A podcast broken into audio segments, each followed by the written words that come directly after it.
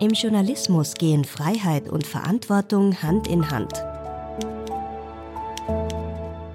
Mit welchen Themen sich die Selbstkontrollinstanz der Zeitungen Österreichs, der österreichische Presserat, beschäftigt, erfahren Sie in unserem Podcast über Medienethik. Diese allererste Folge widmen wir dem Thema Femizide.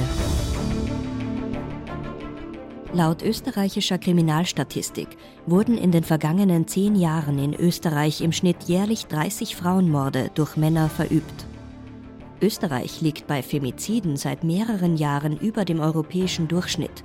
Es ist das einzige EU-Land, das von 2016 bis 2019 unter den Mordopfern durchgehend einen größeren Anteil von Frauen als Männern hatte. Frauen werden ermordet, weil sie Frauen sind. Und häufig wird darüber auch noch wenig respektvoll berichtet.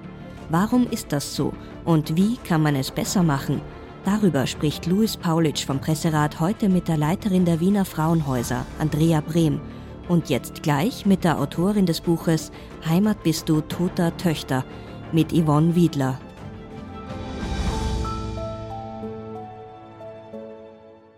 Was hat Sie denn überhaupt dazu bewogen, ein Buch zum Thema Femizide zu veröffentlichen? Ich habe schon in den letzten Jahren mich journalistisch dem Thema öfter gewidmet und da das System ein bisschen dahinter kennengelernt, das Gewaltschutzsystem und sehr viele Lücken entdeckt und mir sehr viele Fragen gestellt. Also ich glaube, die Fragen, die sich ganz viele stellen, die, die ich auch am öftesten bekomme, wie kann das sein, dass das geschehen ist? Er war doch amtsbekannt etc. etc. Und so ist das Buch eigentlich entstanden. Sie widmen sich ja da Femiziden. Das ist ja ein Begriff, der eigentlich erst seit ein paar Jahren häufiger in der Öffentlichkeit verwendet wird. Was versteht man eigentlich genau darunter? Also ich habe mich in dem Buch nach der Istanbul-Konvention Definition gerichtet. Die ist an und für sich sehr breit gefasst. Äh, darin heißt es, dass ein Femizid die Tötung von Frauen aufgrund ihres Geschlechts ist. Das wären zum Beispiel Ehrenmorde, genauso wie das Sterben nach Genitalverstümmelungen oder eben auch die unter Anführungszeichen klassischen Trennungstötungen, die in Österreich den Hauptteil der Femizide ausmachen. Es gibt auch andere Definitionen, die es ein bisschen enger gefasst sehen, aber ich mag die ganz gerne, weil ich finde, man muss eben genau dieses strukturelle Problem dahinter sehen, dass es das Geschlecht Frau ist. Und man kann sich das immer vor Augen führen, indem man sich die Frage stellen würde, würde sie noch leben, wäre sie keine Frau zum Beispiel. Und äh, in Österreich ist es so, wie ich auch gerade gesagt habe, dass eben 80 bis 90 Prozent der Frauenmorde eben diese Trennungstötungen sind und darauf habe ich mich auch fokussiert und da sagt man dann nochmal speziell Intimizide dazu, also diese Partnerschaftsmorde, weil tatsächlich in fast allen Fällen der Täter der Partner oder der Ex-Partner war. Andrea Brehm ist die Leiterin der Frauenhäuser Wiens und seit 2013 auch Vorsitzende des Zusammenschlusses österreichischer Frauenhäuser in Wien, Graz und St. Pölten. Luis Paulitsch und Andrea Brehm. Ich würde auch damit gleich beginnen, mal ganz allgemein, wie Sie aktuell die Berichterstattung über Femizide und Gewalt gegen Frauen in Medien in Österreich wahrnehmen. Also ich habe mich ja schon vor wirklich vielen Jahren mit diesem Thema immer wieder an die Öffentlichkeit gewandt und das, was ich jetzt sehr erfreulich finde, ist, dass das Thema in der Öffentlichkeit angekommen ist. Das heißt, es wird diskutiert und es wird nicht nur eingebracht seitens der NGOs und der Frauenschutzeinrichtung, sondern es sind auch immer mehr Journalistinnen und Journalisten, die das zum Thema machen. Also zum Beispiel gerade das Frauennetzwerk Medien macht dazu auch immer wieder Veranstaltungen und betreibt es sehr. Das finde ich einen großen Schritt, weil äh, wenn es einmal breiter diskutiert wird, sind auch die Hemmschwellen größer, so unreflektiert über dieses sehr sensible Thema zu berichten. Aus dem Ehrenkodex des Presserats. Persönlichkeitsschutz. Jeder Mensch hat Anspruch auf Wahrung der Würde der Person und auf Persönlichkeitsschutz. Persönliche Diffamierungen, Verunglimpfungen und Verspottungen verstoßen gegen das journalistische Ethos. Auf die Anonymitätsinteressen von Unfall- und Verbrechensopfern ist besonders zu achten – die Identität eines Opfers kann insbesondere dann preisgegeben werden, wenn dazu eine amtliche Veranlassung vorliegt, wenn das Opfer eine allgemeine bekannte Person ist oder das Opfer bzw. nahe Angehörige in die Preisgabe eingewilligt haben. Es ist ja interessant, dass Österreich mittlerweile immer wieder als Land der Femizide bezeichnet wird. Warum ist das eigentlich so? Yvonne Wiedler. Das ist so, weil wir tatsächlich ein sehr sicheres Land sind, aber man kann davon ausgehen, wenn ein Mord passiert, dann ist es mit sehr, sehr hoher Wahrscheinlichkeit ein Femizid, ein Frauenmord. Und es ist jetzt natürlich von den Medien manchmal ein bisschen überspitzt verwendet. Ich habe den Begriff ja auch verwendet, unter Anführungszeichen allerdings. Wir liegen, ich habe mir die Zahlen angeschaut, die Eurostat-Daten, wir sind schon immer über dem EU-Durchschnitt. Ja. Also wir sind jetzt nicht das Land mit den allermeisten Femiziden immer, aber wir sind schon oft im oberen Drittel, vor allem das letzte Jahrzehnt betrachtend. Und da muss man sagen, die Zahlen lassen absolut den Schluss zu, das anzuschauen und zu sagen, wir haben offenkundig ein Problem. Im Jahr 2017 waren wir europaweit gesehen das einzige Land, wo zum Beispiel mehr Frauen als Männer umgebracht worden sind. Also wir müssen uns das anschauen, warum das so ist. Im November 2021 präsentierte Frauenministerin Susanne Raab im Rahmen eines Gewaltschutzgipfels eine Studie zu Tötungen an Frauen. Das Ergebnis? Zwischen Anfang 2010 und Ende 2020 gab es insgesamt 319 Frauenmorde und 458 Mordversuche an Frauen. Und die Täter sind überwiegend männlich. Sie stehen in über 80 Prozent den Opfern nahe und sie sind großteils unter 40 Jahre alt. Wir machen ja einen Podcast zum Thema Medienethik und Sie sind ja auch Journalistin. Finden Sie ganz allgemein, dass die Medien bei diesem heiklen Thema Femizide ihrer Verantwortung gerecht werden? Das ist unterschiedlich. Also generell ist mir aufgefallen, dass es in den letzten Jahren schon besser geworden ist, die Femizidberichterstattung dass die Begriffe häufiger genannt werden, dass weniger bagatellisiert wird. Allerdings ist hier, wie so oft, schon ein großer Unterschied zwischen Boulevardmedien und Qualitätsmedien zu sehen. Die Agentur Media Affairs hat im Jahr 2019 dazu eine Erhebung gemacht und hat sich genau das angeschaut, die Berichterstattung hinsichtlich dieser Femizide oder wie bei Gewalt gegen Frauen berichtet wird und konnte da tatsächlich auch einen Riesenunterschied ausmachen. Und da sprechen wir von Begrifflichkeiten, die gewählt werden, eben das schon viel zitierte Beziehungsdrama oder Familientragödie oder die Sexattacke bei einer Vergewaltigung, ja, also oder eben Erotisierungen zum Beispiel, ja, oder eben diese Täter-Opfer-Umkehr, dieses Victim-Blaming, ja, da war es plötzlich das umtriebige Partygirl, ja, das ermordet wurde und nicht einfach die Frau zum Beispiel. Und würde man das umdrehen, also das beobachtet man tatsächlich nur, wenn Frauen irgendwie getötet werden, ja, dass man dann das auch versucht, irgendwie in diese Beziehung so abzuschieben, ja, in diesen häuslichen Bereich eben, ja. Das Beziehungsdrama, das Ehedrama, die Messerattacke nach der Ohrfeige, die zum Beispiel sofort impliziert, ah, da hat sie ja vorher aber schon was gemacht. Ja? Oder das Eifersuchtsdrama, naja, wird sie ihm schon wohl einen Grund gegeben haben. Und diese Dinge, die liest man halt wirklich hauptsächlich nur in den Boulevardmedien. Und vor allem die Tageszeitung Österreich sticht hier noch mehr heraus als Krone und heute, also laut dieser Erhebung. Ansonsten finde ich positiv hervorzustreichen. Ich habe mit der Frau Scholl von der APA dazu auch gesprochen, weil ich gelesen habe, dass die deutsche DPA zum Beispiel schon vor längerem einen Index äh, gemacht hat, wo Wörter draufstehen, die sie dezidiert nicht mehr verwenden in diesem Bereich. Eben genannte sind da zum Beispiel drauf, also Beziehungsdrama, Sextäter etc. Und da habe ich nachgefragt, wie das bei der Austria-Presseagentur ist, weil ja viele Medien das quasi eins zu eins übernehmen, was da drinnen steht. Und die haben jetzt keine geführte Liste, so wie die deutschen Kolleginnen, aber die haben interne Workshops, wo sie sich ständig diesbezüglich weiterbilden, wurde mir gesagt.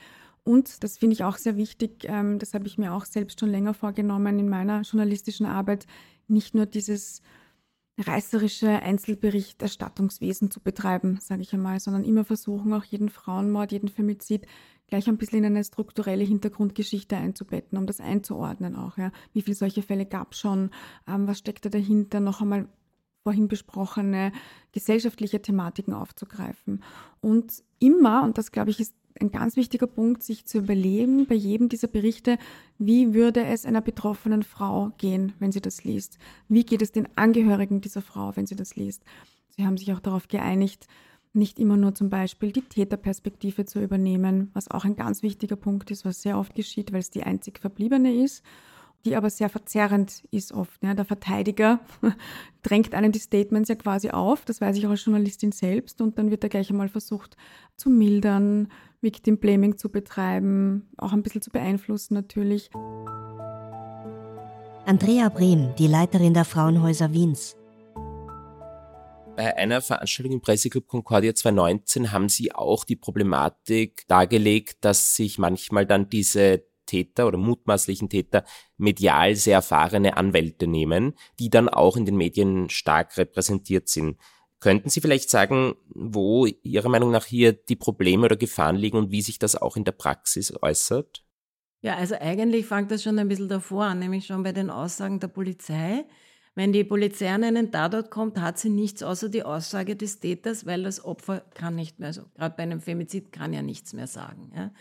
Dann ist es auch so, dass sonst das Umfeld von der Frau wenig sagen will, weil die sind schockiert, die sind betroffen und der Täter kämpft um ein mildes Urteil nimmt sich dann einen Anwalt. Die Aufgabe des Anwalts ist auch, seinen Probanden gut darzustellen und die Geschichte sozusagen eben genau in das rücken Richtung Victim Blaming. Aber ja, die Frau hat das und das gemacht. Es ist ja auch okay, es ist ja die Aufgabe des Anwalts, den Mann zu verteidigen. Aber das, was der Anwalt sagt, ist nicht das, was die Wahrheit sein muss, dann im Endergebnis des Urteils. Ja, also, oder die Geschichten laufen dann oft sehr anders, wenn dann wirklich die Polizei einmal die Ermittlungen aufnimmt und, und, und. Und das Schwierige ist der Beginn, ne? weil da gibt es eigentlich nur die Täterseite, weil die Opferseite ist einfach nicht vorhanden. Und da muss man sehr aufpassen, dass man dem nicht zu viel Raum gibt. Ja. Ich meine, wir reden jetzt immer für Femizide, aber es gibt ja auch Frauen, die sozusagen schwer verletzt werden. Deswegen, ich finde es schon wichtig, dass die Opferseite ein bisschen Platz hat in den Medien, weil wäre das nicht, wäre immer nur die Täterseite präsent. Ja? Und all diese Dinge, die das Gewaltopfer jetzt vorher miterlebt hat, die würden gar nicht vorkommen. Ja? Und ich meine, wir wissen, dass eine korrekte Berichterstattung immer ausgewogen sein muss. Deswegen kann es nicht sein, dass man nur die Seite des Täters und seine Anschuldigungen oder Beschuldigungen sozusagen niederschreibt und niemand spricht über das Opfer oder wie das denn wirklich war. Ja? Oder was für Gewalt davor schon passiert ist und wie schrecklich das Leben oft schon zig Jahre davor war. Und das finde ich sehr schlimm, wenn das sozusagen so einseitig ist. Ja. Ich habe das auch im Fall von ähm, dem Herrn F. so erlebt, dass der ja dann schon wie so ein hochintelligent und er hat lauter plötzlich positive Worte gekriegt für das, dass er seine Familie sozusagen jahrelang im Keller gefangen gehalten hat.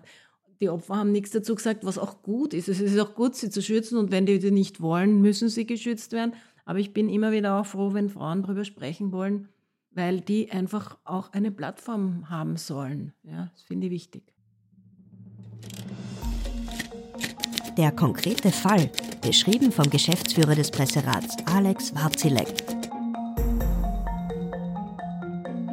In der neuen Vorarlberger Tageszeitung ist über einen Mordfall berichtet worden in einer Stadt in Vorarlberg und es wurde sehr detailliert aus dem Vernehmungsprotokoll eines der mutmaßlichen Täter zitiert und es wurden wirklich sehr brutale Details gebracht zum Ablauf der Tat. Es wurden die mutmaßlichen letzten Worte des Opfers abgedruckt. Und wie gesagt, es wurde auch die ganze Brutalität der Tat in den Einzelheiten geschildert. Und dabei ist auch noch zu berücksichtigen, dass ja die Ermittlungen da erst am Anfang waren. Das war die Darstellung eines der mutmaßlichen Täter das heißt ja nicht, dass es wirklich tatsächlich so abgelaufen ist. Also auch der Ermittlungsstand spielt eine Rolle. Gibt es bereits eine Anklage oder gibt es bereits einen Prozess? Werden die Dinge im Prozess vorgetragen? Dann hat das mehr Gewicht, weil da entsprechend auch schon Ermittlungsarbeit geleistet wurde oder sind die Ermittlungen erst am Anfang? Und wenn es eben um diese Brutalität geht, dann ist da Zurückhaltung angebracht im Hinblick auf das Opfer selbst, postmortal, aber auch im Hinblick auf die Hinterbliebenen, die nahen Angehörigen, für die ist das ja auch sehr schmerzvoll, wenn die dann in der Zeitung diese brutalen Details lesen müssen. Der Senat ist zur Auffassung gelangt, dass hier eine Persönlichkeitsverletzung vorliegt, eben insbesondere eine Verletzung von Punkt 5.4 des Ehrenkodex, wo es um den Schutz von Verbrechensopfern geht. Der ist dezidiert im Ehrenkodex angeführt.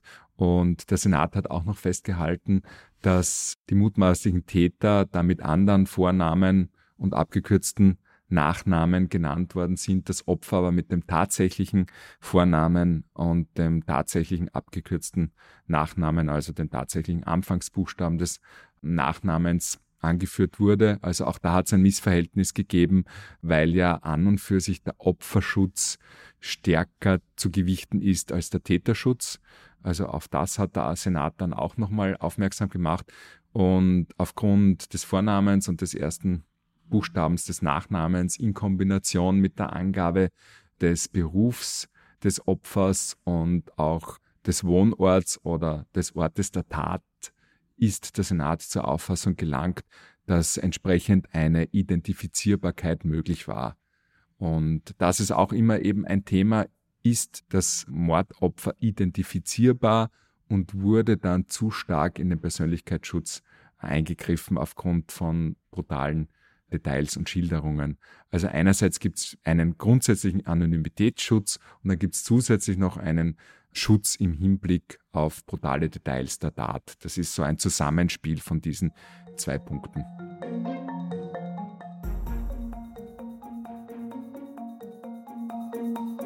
Das Medium hat einen Teil der Entscheidung dann abdrucken müssen. Der Senat hat eine Vorgabe gemacht, also es gibt eine Verpflichtung im Beschwerdeverfahren. Neue Vorarlberger Tageszeitung hat sich ja unserem Ehrenkodex für die österreichische Presse verpflichtet. Und es gibt dann eben die Vorgabe oder die Verpflichtung, die Entscheidung oder den Text, den der Senat dann vorgibt, abzudrucken. Und natürlich war das im Einvernehmen mit den Hinterbliebenen. Die Hinterbliebenen haben das beantragt, dass es zum Abdruck dieser Entscheidung kommt. Und was ich gehört habe, hat es da auch entsprechend eine Resonanz gegeben im Umfeld der Hinterbliebenen. Also die sind dann schon auch darauf angesprochen worden, dass unser Senat oder der Presserat festgestellt hat, dass es hier zu einer Persönlichkeitsverletzung, zu einem Eingriff in den Opferschutz gegenüber dem Opfer gekommen ist. Was sind denn positive Beispiele oder worauf sollten Medien denn Acht geben bei der Berichterstattung beim Thema Femizid und Gewalt? Also umgekehrt finde ich es einmal, dass es eine wichtige Aufgabe ist, über Ressourcen und Hilfseinrichtungen zu informieren. Also es ist natürlich ganz wichtig, dass betroffene Frauen hören. Und da ist es auch nicht nur gut, eine einzige Nummer, sondern die verschiedene, die Bandbreite von Schutzeinrichtungen zu präsentieren ein Stück weit. Zahlen, Daten, Fakten finde ich ganz, ganz wichtig, dass eben nicht Gewalt gegen Frauen ein privates Problem ist, sondern ein gesellschaftlich, weltweit gesellschaftspolitisches Thema ist. Ich finde, es ist immer auch gut, wenn man damit Forderungen an die Politik verbinden kann, weil es darum geht, ja, so entsetzlich der Mord schon ist, aber es sollte auch geschaut werden, dass kein weiterer passiert. Und ich denke mal, da gibt es viele eigentlich positive Beispiele. Was ich sehr schwierig finde, ist immer die Bilder, also Bildmaterial. Das finde ich ehrlich. Also da bin ich auch manchmal ein bisschen ratlos, wenn mich Journalistinnen fragen, weil man soll das Opfer nicht zeigen, man soll den Täter nicht zeigen, man soll nicht Blut zeigen. Ja, dann bleibt wirklich bald das Polizeiauto und die Absperrung ist jetzt natürlich auch nicht wahnsinnig prickelnd.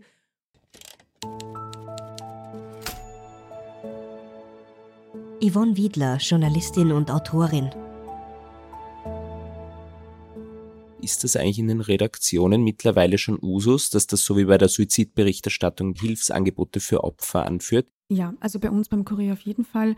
Und ich nehme das auch in anderen Medien so wahr. Ich nehme das teilweise auch in Boulevardmedien so wahr, vielleicht nicht jetzt bei jedem einzelnen Bericht, aber das ist etwas, das hat sich schon im letzten Jahr sehr manifestiert.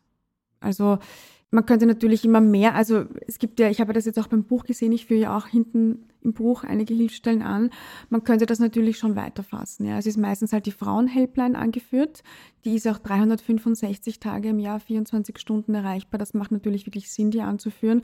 Aber man könnte natürlich schon ein bisschen breiter gehen und unterschiedliche Communities raussuchen zum Beispiel oder für unterschiedliche Arten von Gewalt. Es gibt ja wirklich viele Stellen, an die man sich wenden kann. Also man könnte das schon noch ein bisschen akribischer betreiben, sagen wir es mal so. Zum Thema Stimmen aus dem Presserat. Die Vorsitzende des Senats I des Presserats, die ehemalige Justizministerin Maria Berger. Wir haben uns jetzt vorgenommen, das Thema Berichterstattung bei Femiziden ja, strikter zu betrachten. Also da gibt es eben so Ausdrucksformen, die, glaube ich, relativ lange Zeit als unproblematisch eingestuft werden. Ne? Mit der erhöhten Sensitivität, die auf dem Gebiet jetzt herrscht und zu Recht herrscht. Ja. Ich habe ja selbst meine politische Tätigkeit angefangen in Innsbruck ja, mit Engagement gegen Gewalt gegen Frauen und Gründung ersten Tiroler Frauenhauses und Notruf für vergewaltigte Frauen und ähnliches. Da ist äh, sicher jetzt auch die sprachliche Sensitivität, die höher einzustufen ist und eingestuft werden muss. Ja. Der stellvertretende Präsident des Presserats und Geschäftsführer des FÖTS, des Verbands österreichischer Zeitungen, Gerald Grünberger. Einerseits hat natürlich die Bevölkerung ein Recht natürlich äh, zu erfahren, wenn so ein Fall geschehen ist und äh, tragisch genug.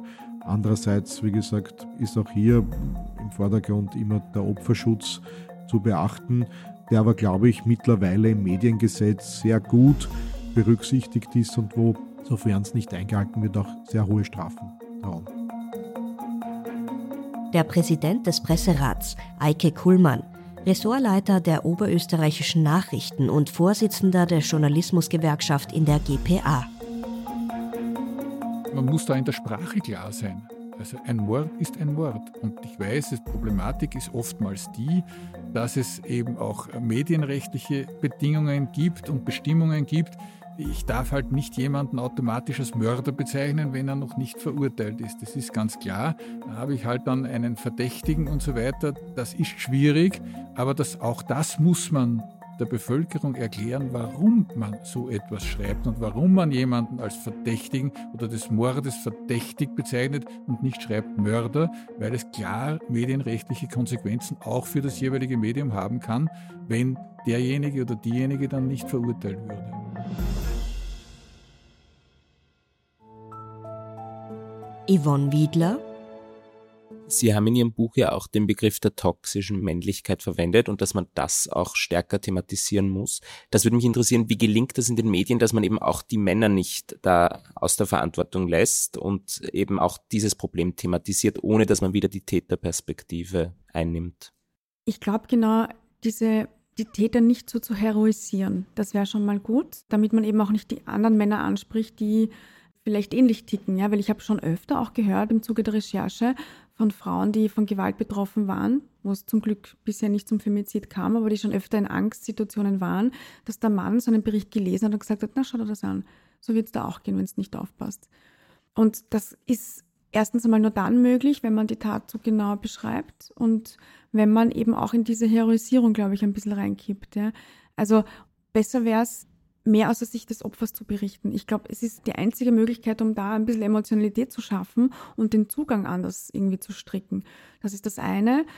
Das zweite ist auch mögliche Stellen, wo sich Männer hinwenden können, die ein Gewaltproblem haben, anführen, ja, und auch positive Beispiele von Männern zu berichten, ja.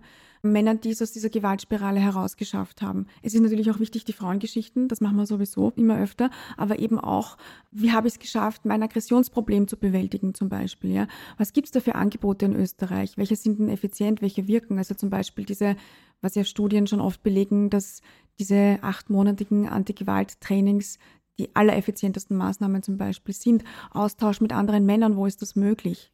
Also da haben wir, ich, ein ganz, ganz großes Manko in der Berichterstattung. Also wenn wir jetzt drüber sprechen, was kann noch sonst getan werden?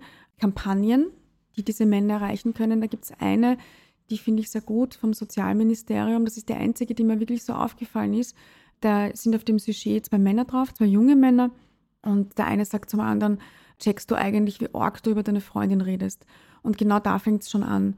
Bei frauenfeindlichen Witzen, wo die Peer Group einfach mitlacht. Wenn man da schon anfängt, denen zu zeigen, wie peinlich das eigentlich ist, wie dirf das ist jetzt, um in dem Wording zu bleiben, ja, wie unangebracht das ist, ja, dann ist die Wahrscheinlichkeit da am höchsten, dass die drüber nachdenken. Weil wenn wir uns selbst zurückerinnern, wer ist in diesem Alter, da wo es anfängt, wenn man sich so sozialisiert, wer hat eigentlich den meisten Einfluss? Ja, und das sind die Freunde in Wahrheit. Ja.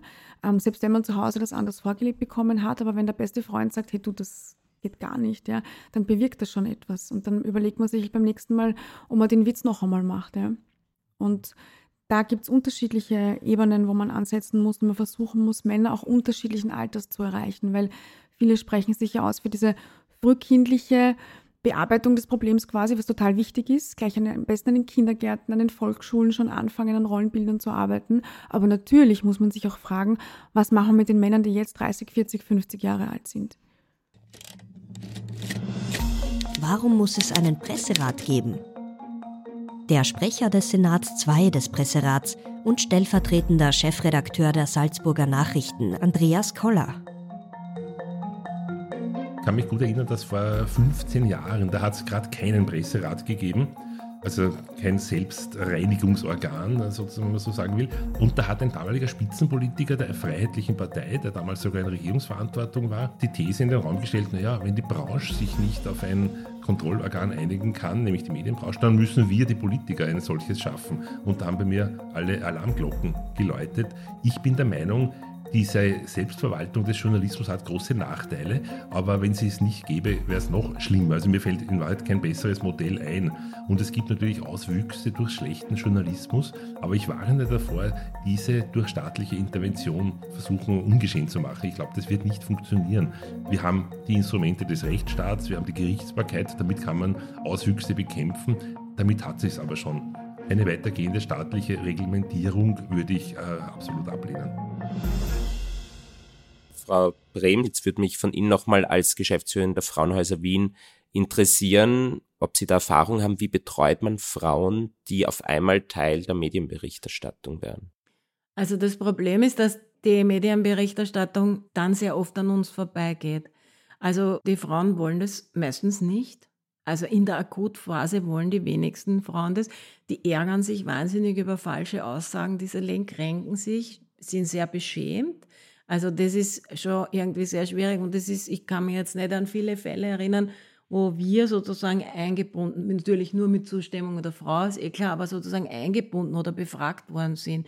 Manchmal sind es dann einfach Artikel, die halt irgendwie kommen und die Frau, weiß ich nicht, die Nachbarin zeigt dann der Frau den Artikel und die ist schockiert. Also so erleben wir das sehr oft.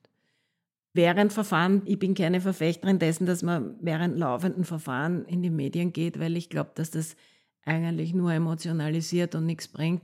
Ich finde es besser, wenn Frauen sozusagen nachher berichten, auch wenn sie schon ein bisschen mehr emotionale Distanz dazu haben.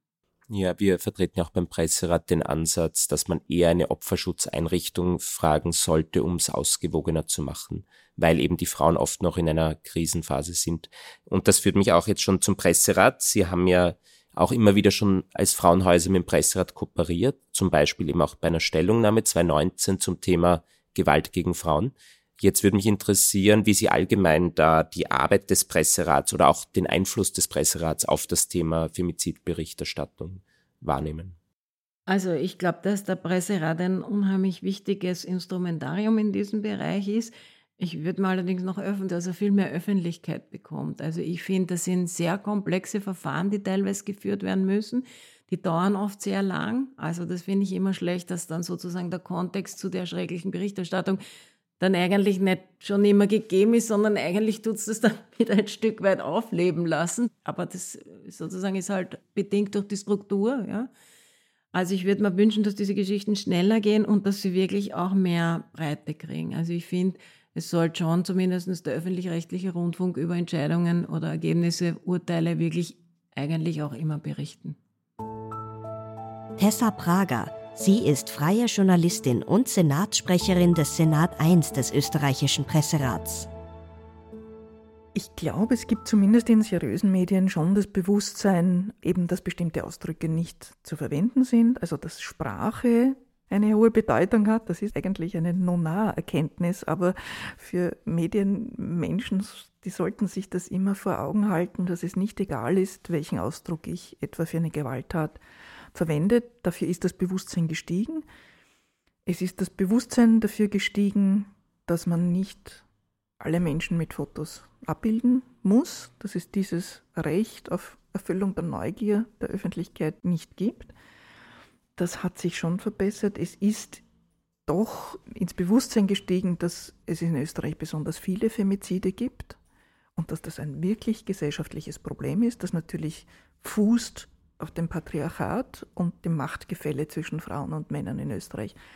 Darüber wird berichtet, dankenswerterweise. Das heißt, es gibt ein Bewusstsein dafür, leider nicht bei allen Menschen und auch nicht bei allen Medienmacherinnen und auch nicht allen Journalistinnen und Journalisten aber es wird langsam besser. Und wie bewerten Sie als Senatssprecherin da die Rolle oder den Einfluss des Presserats auf dieses gestiegene Bewusstsein? Da bin ich doch recht optimistisch. Also ich sehe es, diese Diskussion in der Gesellschaft ist nicht zuletzt dank der Tätigkeit des Presserates in Gang gekommen und wird in Gang gehalten. Wir sehen an der Zahl der Fälle, die an den Presserat herangetragen werden, man sieht nicht zuletzt in den sozialen Medien, dass es bei einem neuen Fall dann oft heißt, na, da muss doch der Presserat einschreiten. Das heißt, es ist ins Bewusstsein von mehr Menschen gedrungen, dass der Presserat, dass es ihn gibt und dass er eine wichtige Rolle spielt. Allerdings kann er nicht von heute auf morgen entscheiden und schnell urteilen, wie die Vorstellung manchmal bevorherrscht. Und wenn ich also jetzt zurückdenke an den Beginn des Presserates in der heutigen Form 2010 und heute, dann gibt es schon, dann ist einiges passiert. Und die Medien berichten ja auch über die Entscheidungen des Presserates. Also ich glaube schon, dass der Einfluss nicht zu unterschätzen ist.